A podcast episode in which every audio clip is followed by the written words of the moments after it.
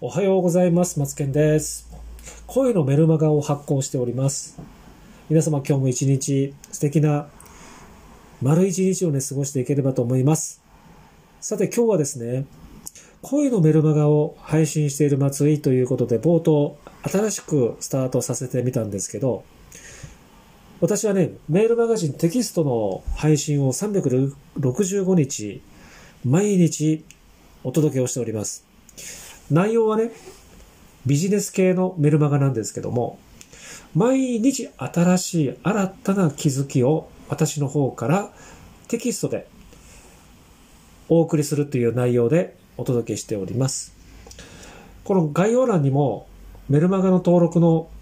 リンクを貼っておりますので、その貼ってあることからですね、ちょこちょこちょこちょこ登録はいただいているんですよ。いろんな方々のリスナーの概要欄をちょっと私、たまにちょっと覗かせていただいて見てるんですけど、リンクを貼っている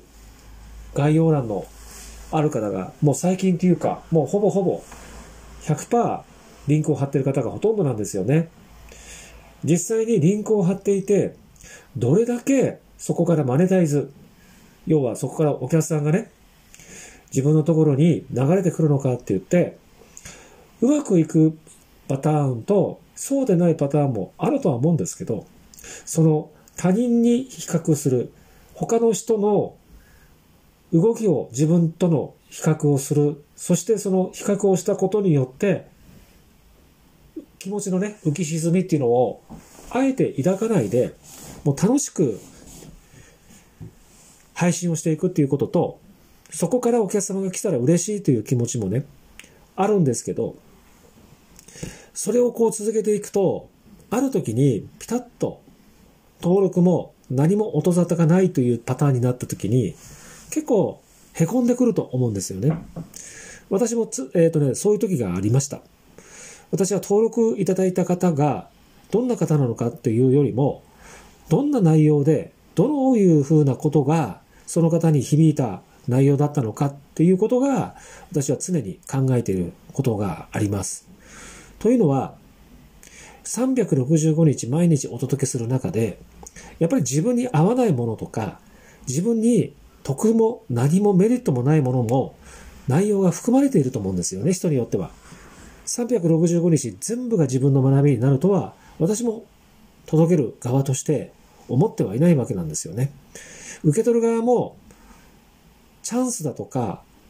学びになる内容だったら私は学んでみようと思って登録をしていただいたりとか、どんな内容なのか、どんな流れでメルマガが配信されてくるのかっていうふうな流れをやっぱり知りたいから登録をされている方も中にはいらっしゃると思うんですけど、やはりね、このマーケティングの世界の中において、全てが自分の思い通りになるっていうことでは、私も配信している側としては思ってはいないんですよね。だからね、うまくいくときとそうでないときっていうのは当然あるので、そういうこう、うまくいくいかないっていう、そこにベクトルを向けるんではなくって、いかにどれだけ楽しく、普通にこれが習慣化としての一つの流れとして、自分はこれは普通に生活レベルのうちの一つだっていうふうな形の内内容としての方がね、後々うまくいきますので、いいねが少ないとか、フォローが最近ないなとか、なんか放送されてもなんかアクセスがあんまりないなとかってそういうことでね、気持ちがそこにフォーカスしていくっていうよりは、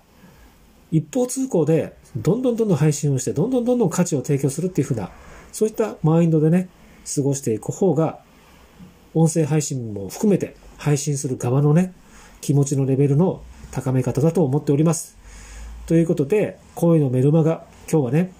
配信する時の精神状態というか、気持ちの持ちようのお話をさせていただきました。ということで、また次の放送でお会いいたしましょう。